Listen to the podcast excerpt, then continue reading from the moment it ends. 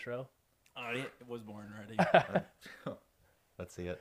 It's time to do, do, do, do, do, do, do, do a podcast.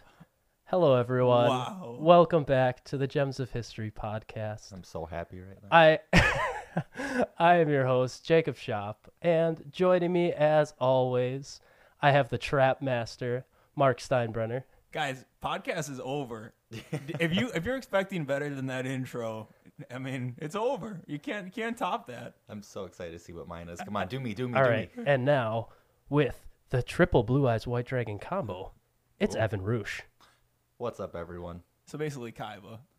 Hey, I'll take that. All right. I I wasn't mean, gonna he's say a it. billionaire, Well, and he invented, you know, virtual reality essentially in that uh, in that anime. So Yeah, gladly take that. Even though he always loses, always. money does not buy happiness, folks. Well, I mean, he does duel Yugi so much. You're gonna you're gonna lose a couple of those. I mean, he's literally dueling an Egyptian pharaoh from 2,000 years ago. Seems a little unfair. I mean, take the mean- necklace off Yugi. Come on. Everyone over the age of like 28 listening to this right now is like, what the? This isn't a actual- And Yu-Gi-Oh ev- pod- okay, everyone over 28 and under like 13 has no idea what we're talking about right now. no now. clue. Okay, I just gotta put this out there. This isn't a Yu-Gi-Oh podcast, but can we just appreciate the fact that in the show, when he turns into the Egyptian god, you know, No one notices. no one notices. There's like, oh, some stuff about Yugi. Yeah, everyone's like, come wow, on, he's, a he's- grown man. He's like really confident. His voice Yeah. just dropped. Hmm. and he grew Probably like five nothing. inches. It's probably nothing. yeah, yeah. Well, welcome back to the podcast, everyone. Uh, hope you guys are all staying safe and healthy out there and enjoying the start to the year that has absolutely nothing exciting or of note going on. So, Yeah, I mean, I've just been busy playing video games. Uh, definitely not investing in any companies that sell them. Uh, oh wait, no, GameStop is what you're getting at, isn't it? no, I. What are you talking? I was just about to I, s- say. I said like, nothing noteworthy. Guys. Oh, okay. Well, Like, anyway, I feel like I'm the only one that didn't invest in GameStop. Not I sure didn't. you guys? no, none of us have stock in it, but I support the cause. Way the internet reacted. To the to the like, moon, to the moon, To the people. Hold the line, don't sell. And I don't know. I don't know. To, I mean, t- to be clear, I don't own any stock. So if if you're gonna put money in it, uh, it's not on me. Yeah, it's been quite the wild first month of 2021. So uh, we won't get into that here because we got other things to talk about today. But hopefully soon we'll get into it and you can hear our opinions on some of that stuff going on. But today it is Mark's turn to bring us a topic to astound us with. That's correct. That's correct. I've uh, been patient until it was my turn, and I'm coming at you guys with a mind-blowing topic. Are you going to give us a, Pretty a- are you going to give us a sprinkle of a teaser as apparently they say As- in the industry? As they say, I did not get a single sprinkle. I don't know about you, Jacob. I I didn't didn't, get a single one. My ice cream had no sprinkle. I don't know the whole it. sprinkle of a teaser thing. That's kind of Evan's thing. I think. Well, Yeah. it's For- apparently an industry phrase, according to Yeah, him, so- according to, as I- as people say, right? I know I'm way ahead of us because this is our fourth episode, but that's got to be a T-shirt someday. Yeah, yeah. this blows up. we, as we as we make it big, support our gotta be Patreon so we can buy shirts for you a guys. sprinkle of a teaser. Yeah. Okay, no, but uh, what I'm coming at you guys with is about the nuclear arms race. Ooh. specifically the Tsar Bomba, you know, the Russian nuclear weapon, the biggest ever. I in don't know. history. I don't really know much about this. all right, so- no, that makes it I don't know better. too That much makes it either. better. That's awesome. Okay, okay. Well, I don't want to. I don't want to spoil it all. I was just kind of seeing what your guys' reaction was if you knew much about it, and if you don't. I've heard of it. Okay, I Okay, don't know what it is though. Okay, yeah, th- yeah. All right. Well, we're gonna get into that. Um, so, are you guys ready to just me jump in right now?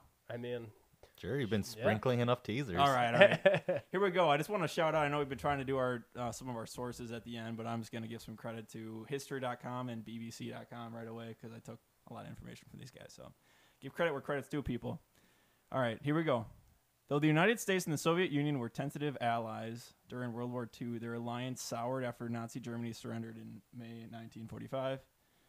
The United States cast a weary eye over the Soviet Union's quest for world dominance as they ex- expanded their power and influence over Eastern Europe, and the Soviet Union resented the United States' geopolitical interference and America's own arms buildup. Further fueling the flame of distrust, the United States did not tell the Soviet Union that they planned to drop an atomic bomb on Hiroshima and Nagasaki. You know, so obviously they knew we were preparing a bomb of that magnitude, but they didn't. We didn't really be like, "Hey, we're doing this right now" or whatever. Yeah. I always That won- upset them a little bit. Uh, obviously, we were never really that close of allies. We just had common interest in World War II. So, I'm sure it Mhm. upset a little more than just them, but wow, I always I want- wasn't gonna say anything besides about the that. I'm not point. talking about those people. I dude. always wonder like what our allies' reactions was when we dropped those two atomic bombs. If they were like, Well, some "All of right, were well, on we're it." probably about Yeah. to win this thing," right. but on the right. other hand, it's like, those are atomic bombs. yeah, Right, right. I mean, again, some of them were in on it, so they were kind of. Yeah. I'm not saying they had the Mhm. call to be like, guys, don't do it. I'm sure we would have done it anyway. But, right. Yep. um, but anyway, so in 1949, the Soviets tested their own atomic bomb, and the Cold War nuclear arms race was on. The United States responded in 1952 by testing the highly destructive hydrogen super bomb, and Soviet Union followed suit in 1953. Four years later, both countries tested their first intercont- intercontinental ballistic missiles, and the arms race rose to a terrifying new level. Okay, that was kind of just a synopsis of the nuclear arms race. Now we're going to specifically get into um, the Tsar Bomba and details about how crazy the largest nuclear weapon that's ever actually detonated in history was. Ooh. Kind of excited and scared at the same time. Yeah. yeah, it's um, it's a very humbling and uh, I mean frightening, So- almost like a horror story how this went. This is all like Cold War stuff, right? yeah, it's it's all in the Cold War era, and Ooh, you know it was you got to think about it as two superpowers kind of trying to intimidate the other, um, and you're gonna going to see like what the practical use of weapons of this magnitude are. I mean that there aren't really, but I mean I just Uh, I just saw something re- or read something or listened to something. I don't remember where exactly I saw it, but uh, someone said that this Cold War was like actually World War Three for a lot of like people that were observing it at the time. yeah, Just because of like how many other wars on the side kind of sparked because of this tension between the sure. Russians and the mm-hmm. Americans. So we don't really think about it all that much. We just think like, oh, this was just like a, a standoff between two countries that ended amicably for the most part, but it really did set off a lot of other things. I mean, yeah, and that standoff never happened in either the Soviet Union or the United States. It always it happened in Korea, uh, happened in Vietnam. right. And that led us into Vietnam and stuff Yep. eventually. So Yeah, no, and you also got to keep in mind I forget who the general was in World War II, but it was basically like as soon as we defeated Germany and the, and Japan, the one of the generals in charge at the time was like, we should go take on Russia now because they're going to be a problem down the road, and then we decided not to, and sure enough, the Cold War started and they were a problem. So, I mean, I'm not saying we should have continued the war after World War II ended, but there were people high Russians up. did a lot of weird stuff after World War II. That's got to be just another Full episode. of mysteries. Yeah, Mhm. yeah, for sure. Okay. But getting back to it, in 1961, the Soviet Union tested a nuclear bomb so powerful it would have been too big to use in war. On the morning of October 30th, 1961, a Soviet Tu 95 bomber took off from an airfield in the uh, Kola Peninsula in the far north of Russia. The Tu 95 was a specifically modified version of a type that had come into service a few years earlier, a huge swept wing, four engine monster tasked with carrying Russia's arsenal of nuclear bombs. Uh, when you say a bomb too big for war, are you are you gonna get to kind of like what that means? Because that Yeah, like, just that like that's getting into the concept more practical use. I mean, no bomb is too big I was about from a say, yeah. from a. Well, I mean, the key about war is you usually try to win a war to have something after. Mhm. If a bomb gets too big, you may not have a no lot point, after. yeah. So that that, but that's not even what I'm talking about here. I just meant practicality. I'm gonna get into that. Luckily, I get to use a little bit of my uh, military knowledge on this. But to be fair, you wouldn't need it for what I'm gonna explain. so. Yeah, for those who don't know, we've never really said it before, but Mark spent six years in the Navy, more more than six years, right? You know, right at six. Right at yeah, six, exactly okay. six years. Yeah, doing. Uh, I was an intelligence specialist in the Navy, so. Unfortunately, don't get to get into a lot of what I got to do, but I mean, some of it I can dabble here or there, so it's kind of exciting. Um, luckily, I did. Like for example, I can say I, I knew a lot about some of this wep- or uh, Russian arsenal and stuff ahead of time, Cool. so that was kind of nice. But all the details I didn't know, and I was just excited about this topic because. I mean, come on, I'm a guy. To a certain point, just seeing how big something can go boom, that's kind of Yep. cool. That's kind of cool. Mhm. Okay, but this Tu-95 carried an enormous bomb underneath it, a device too large to fit inside the aircraft's internal bomb bay, where such munitions would normally be carried. The bomb was 26 feet long, a diameter of 7 feet, and weighed more than 27 tons. It was Wow. physically very similar in shape to the Little Boy and Fat Man bombs, which devastated obviously the Japanese cities. Um, the the bomb had become known by a myriad of um, different designations, but um, obviously now it's known as the Tsar Bomba. You know what they should have just done is just build bigger planes. I was about to say like so it didn't. I don't know in if the there is a plan plane. ca- like that they got big enough. Simple solution. I don't Jacob, know. you're not understanding. It's too big for war. It's definitely gonna be too big for a plane. Well, someone's got to do it. Yeah. It's not going to carry itself. Okay. And that's where missiles came in. So th- this was That obviously a so bomb. stupid. No, Whoa. it's so so stupid. Oh, this whole thing has been stupid. All right, well, and I blame From- you for our- starting it off the way from it did. our host, our podcast is dumb. Well, Yeah, all that's right, actually all right, we're getting into it. We're getting into it. But anyway, here we go. Obviously, this was the bomb of last resort. Um, the Tu uh, 95 bomber was painted bright white in order to deal with the flash and of this actual bomb. Just kind of an interesting note. And I want to get into just what this pilot went through. I mean, being imagine being told that you're going to be put up to fly an aircraft that's going to drop the largest bomb in history. Your initial reaction is to be like, "Am I going to get away?" Like that's Yeah. I mean that's what you got to be thinking. So, so did you say already how they actually carried it, or are you getting They, they carried it on this bomber. They did. This? Russian Okay. bomber was format or for yeah formatted formatted to uh, carry the bomb, okay. and it was again it was like painted white or covered in this material to help Right. it deal with the explosion.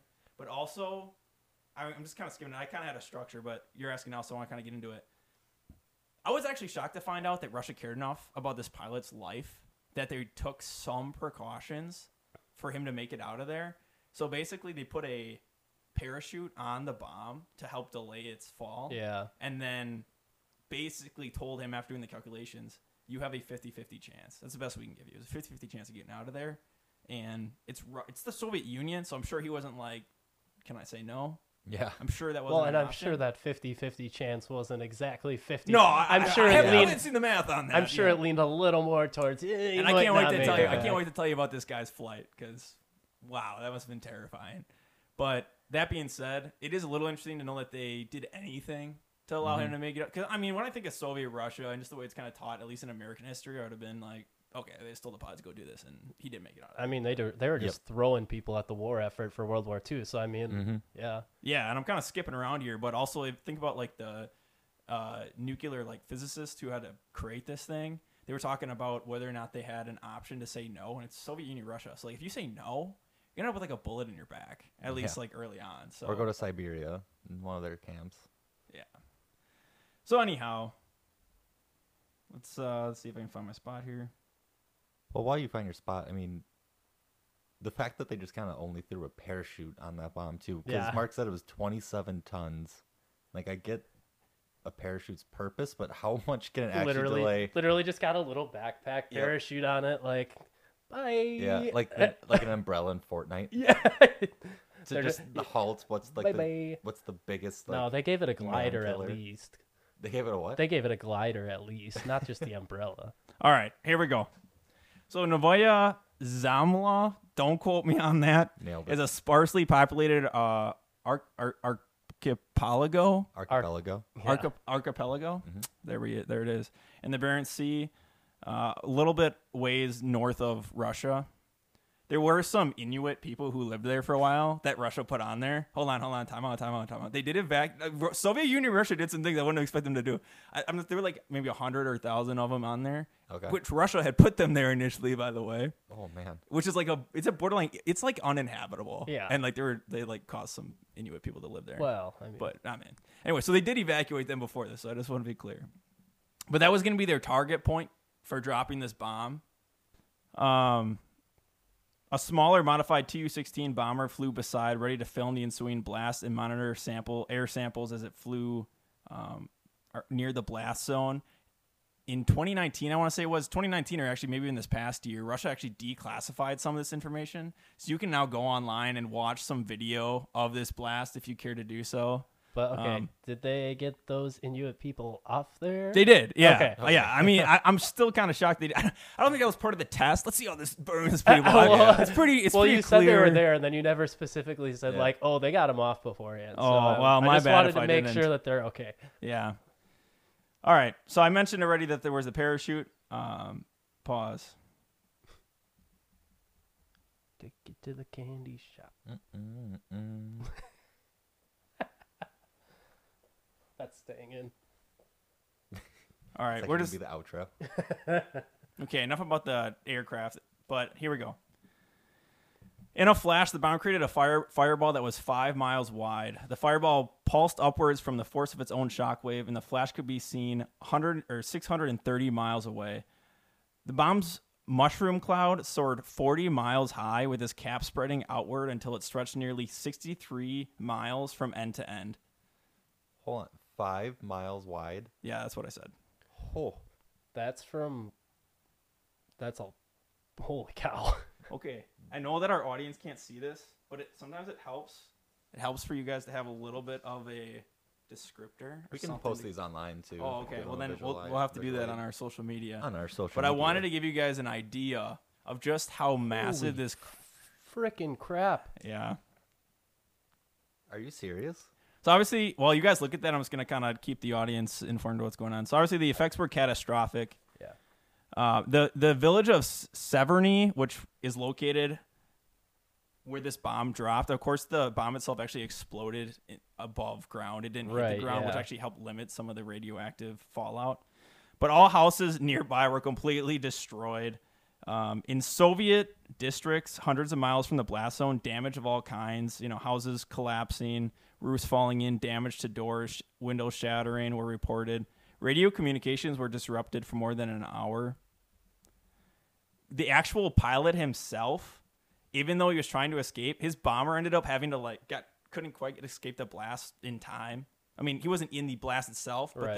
the, the force of it caused him to actually plummet more than 3,300 feet, and he actually recovered and he survived. That's so the, the blast radius, like, or like the power of it, did Yeah. cause his, you know, his aircraft to tumble Yeah. out of the air, and he recovered and got out of there. So imagine being able to like live to tell the tale about this is, I that's just insane. For Well- the listeners, to put in, uh, like a little bit of perspective, this blast, how high it went, it's roughly ten times higher than Mount Everest, based on the charts that we're looking at right now. And we'll post these on our social media so you can take a look at it. But holy cow, that's I honestly have like no words for that. This thing actually exists So- and that humans made this. like just for reference in like the early 1900s in texas city there was a ship that blew up because it had like um, fertilizer chemicals on board and it got hot and it blew up in the port Mhm. and that blew up like windows shattered in cities i think it was like 40 miles away from where it blew up so that was just one ship blowing up and it Yeah. did it 40 miles away can you imagine how far the damage from this probably extended I mean, I, we- I mean, on your next page, I, yeah i saw that Oh yeah, it's it's shocking. It's shocking. I, I mean, I Uh. want to get into some of the totals here so that people who can't see what you guys are looking at can kind of appreciate it. Now widely agreed, the bomb is uh, assessed to have been worth 57 megatons or 57 million tons worth of TNT. That is more than 1,500 times that of Hiroshima and Nagasaki bombs combined. The, and 10 times more powerful than all the munitions expended during World War II. Sensors registered the bomb's blast wave orbiting the Earth not once, not twice, but three times. Jeez. That's just, I mean, again, it's insane. Like humans, we just made this thing, Now, get ready for this. or aliens. I don't know if this is coming next. Soviet Union had asked the guys who made the bomb to make it twice as big originally, and the scientists decided on themselves not to ethically. Thank God. Are you Think? I want you to think about that. Look at look at the statistics Yeah. and and how large this was. I mean, and and these guys. So I will post on our social media. and I hope you go look. But this this mushroom cloud was so much higher than Mount Everest or even the normal cruising altitude of aircraft, and they wanted it to be double that. Oh, it's it's truly shocking. They would have. I Is, mean, is that archipelago still there, or did it destroy? Okay, okay. So There's here's the thing: no because way. they ex- oh, it is because they it blew- exploded they- above it. above it uh, by a significant amount, mind you. okay. So actually, you can go there and even visit the place today. Now I don't know what the radio. Really? Uh, I don't think it's actually that radioactive because of how high they blew it in the atmosphere. I mean, it was obviously for a while, but there's like hmm. animals that live there. It's really funny memes about it. Like if you Google this, they'll be like, "Come visit here for vacation." There'll be like a walrus with like two heads and stuff like that. but yeah, Between this and Chernobyl, Russia's got just radioactivity up the wazoo. Yeah. Yeah. Anyway, so such a blast obviously could not be kept secret. The U.S. had a spy, spy plane only tens of kilometers from the blast. It carried a special optical device useful for calculating the yield of far off nuclear explo- explosives. Data from this aircraft, codenamed Speedlight, was used by the Foreign Weapons uh, Evaluation Panel to calculate this mystery test yield. International condemnation soon followed, not only from the U.S., Britain, but then think about like Sweden and, and, and was it Finland or like right there? Yeah. Like, Oh, how upset do you gotta be that someone just blew the largest weapon by far? There's actually nothing close to this. Yeah. Based on what the U.S. had been doing and stuff, there's really nothing Well, if close they, to if this. they did double the size of this, it probably would have damaged buildings in Finland. Oh, if yeah. it mm-hmm. blew up. Now, now I don't know if And they, they were just minding their, their sweet business. and just, then all of a sudden, there's just a big wave of pressure that just hits your house. yep. That Yeah. could have killed people. hmm So again, I just want to get into the radiation. I just have it annotated here that because um, the fireball had not made contact with the Earth, there was a surprisingly low amount of radiation, which was like the one. If there's a positive silver lining any of this, that was kind of it. Um, but for a change in its design, terrain, and some of the power it could unleash. I mean, again, it was supposed to be twice as powerful, so you can kind of think about how much how much damage that could cause.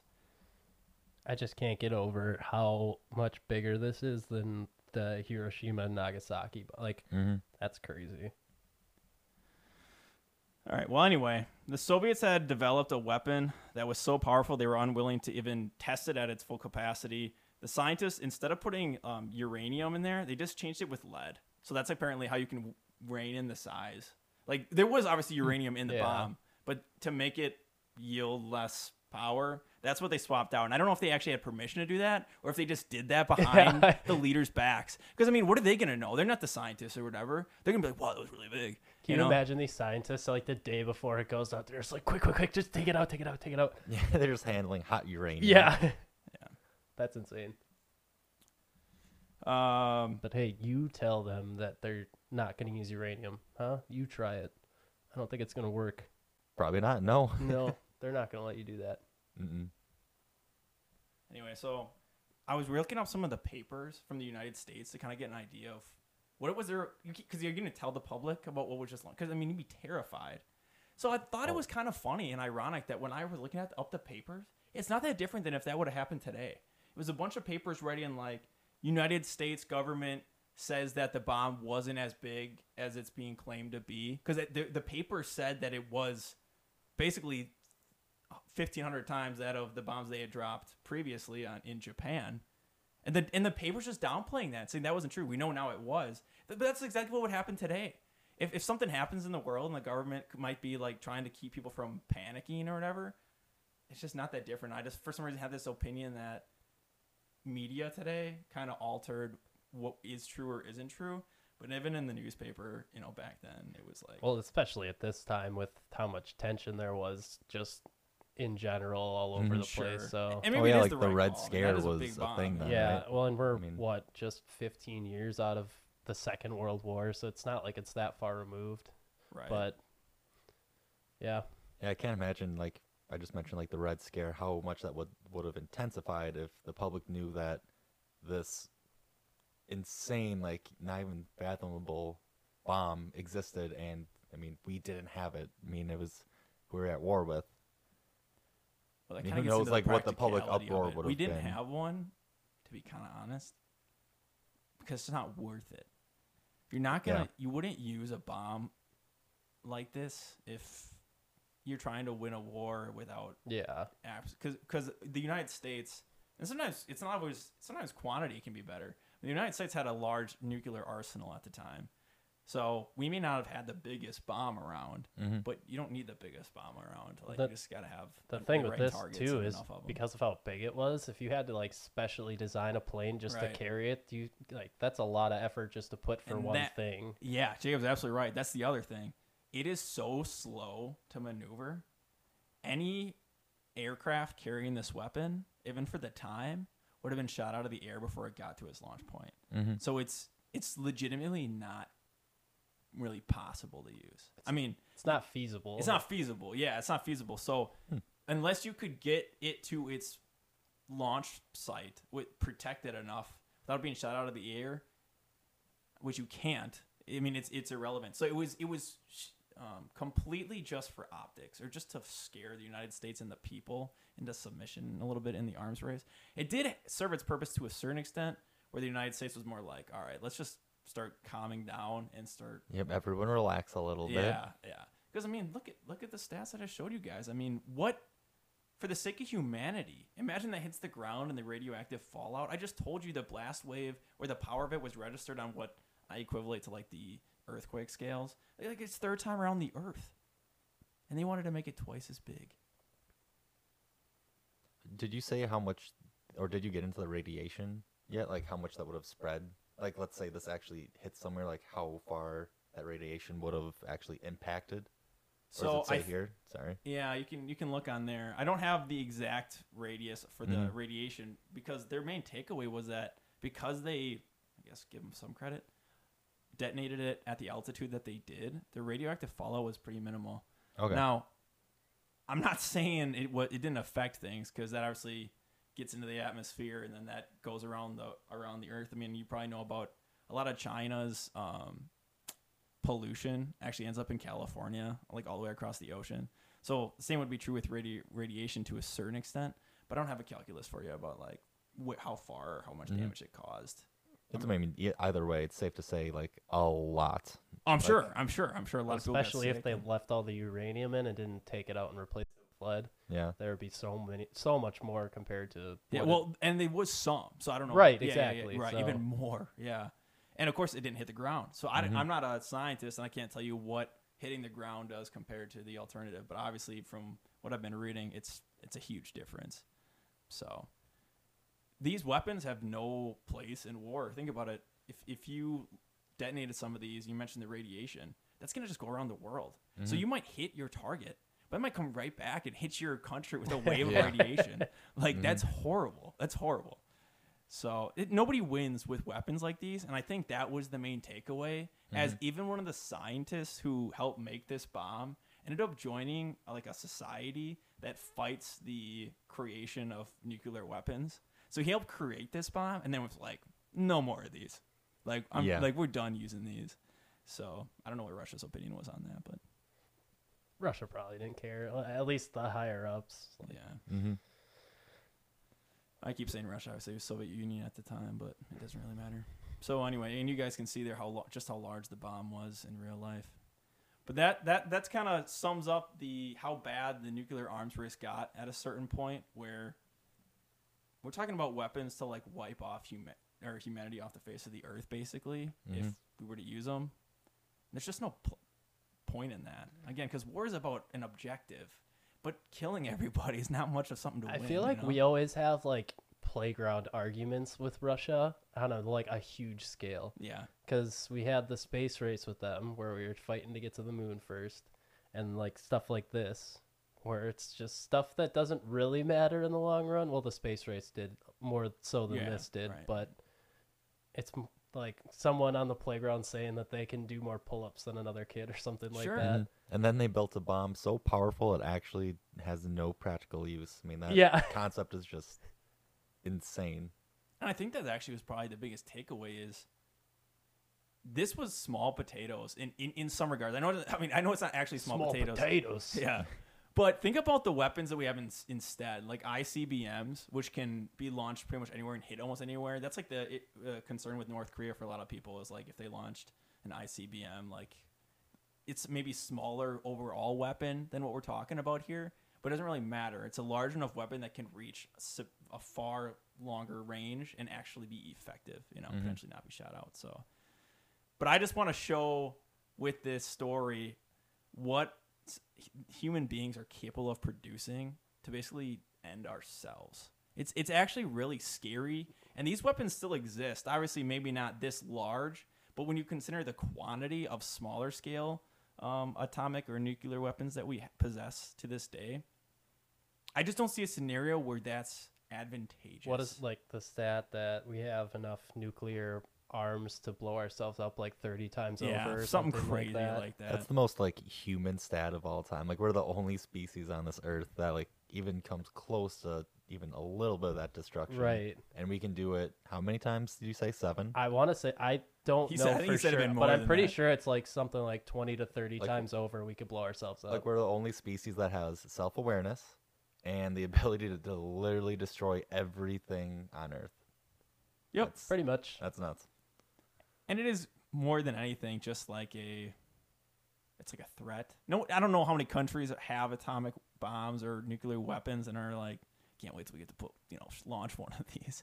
I don't think that's the approach. It's i can't say it's a paper lion because you could actually launch it at the end of the day but it's a deterrent more than it is anything else. That's why countries keep them i mean i'm not actually advocating that the united states get rid of all theirs because the minute we get rid of all all of these if russia got rid of all theirs you think that they don't have a couple you know sitting somewhere of course Mm-hmm. so the real fear is it falling into the wrong hands still. You know, whether that be like terrorists or North Korea or Demilitarization on that scale is a good idea, but Yeah, it's yeah. it's just not plausible with humanity because we're such stubborn creatures and we always want to have the upper hand. So and there's no trust. right, exactly. How do I know you got rid of yours if I get There's rid of mine? no like way to calculate any of that and keep track unless Mhm. you have people monitoring it constantly on Mm-hmm. Either side, which right. is never going to happen. No. Oh, never happen. And like all these storage facilities for our atomic bombs are underground, regardless, right? For like our ICBM missiles, For the they're housed yeah. underground. So But hey, atomic power is what brought the aliens in, so that, Yeah. got that. didn't going they? I was. They, they actually were were the ones who plug the gave us the uh, initial atomic Well, bombs to use. uh, when all this arms race started going on, that's when alien sightings like jumped really high. Oh really? oh wow! I didn't Really? even yeah, know so people think that aliens started showing up because we started getting all this more like nuclear power and stuff, and they're like, they're either gonna kill themselves or they're gonna use this for good. So we're gonna see what happens. Yeah, they probably stopped and like, I wonder how they're gonna use this, and they're like taking bets. Like, five bucks says that, or five whatever currency the aliens use. You know, like five bucks says that they'll use it for like renewable energy or like that kind of stuff, and the other is like, nah, bombs. Yeah. That's why they say a lot of the alien races came for like a while and were monitoring. And then Mhm. once they saw that we were probably not going to use it for the best means, they were like, okay, we're out of here. And then they like decided not to pretty much land and meet us and be like, oh, we want to have a relationship with you. That's the theory from a lot of ufologists. So, Seems like a logical theory. It's kind of like what Evan said. I think early on, it always comes back to aliens. oh, it always, Always, does. I can bring always. it. I can tie it in pretty much anywhere at this point. Yeah. So. Pickett's yeah. charge. How could you tie that in? I mean, did you see the way that the line broke? That wasn't natural. That was nice. that was nice. no, but uh, there is a story that I'd like to cover eventually about nuclear power and alien, like the uh, connection that it has. But that's for a different time. So Well, that's most of what I got on the Tsar Bomba. Um, hope you guys appreciated just Mhm. how dangerous oh yeah, I didn't know any our of weaponry is on this earth. Because a lot of people, obviously, when they think of oh, the worst or the largest bombs we ever launched are the United States launching those bombs on uh, Hiroshima and Nagasaki, but we've done uh, fifteen hundred times better, people. So combined, you know, it's pretty nuts. Yeah, I, I mean the listeners when you see it on our social medias, I mean these images are absolutely I don't want to say incredible, but like they're pretty pretty insane. Or I'm sure you could just Google it yourselves too if you want to. Just And- look and up that Tsar is true. Bomba stats or something. Yeah, something. that's right. You can, Mhm. and I, I didn't put them on there, but it would be great if you guys also looked up the actual mushroom clouds. That they they have images? photos Okay. of, of the mushroom clouds, and it's terrifying. Oh, It's I it's, bet. it's terrifying, Mhm. and then you think you could have done double, and oh, man, I wonder if I could. And that was a back in GIF. what the '60s. I said. So- sorry, yeah. 61, yeah. Mhm. Just think what you could do now. Sorry, go ahead. It wasn't anything important. I was I was just like, I wonder if I can find a GIF of this, but it's like, do I really want to throw that up there? But Oh, anyway, might just want to cut this part. but Evan, if you want to plug our new social medias real quick, you've been mentioning them throughout. So if you want to give those handles and stuff, All right, so listeners, we are currently on Twitter and then Instagram. Um, you can really expect to see, you know, the links to every single podcast episode that we do here, along with some supporting imagery.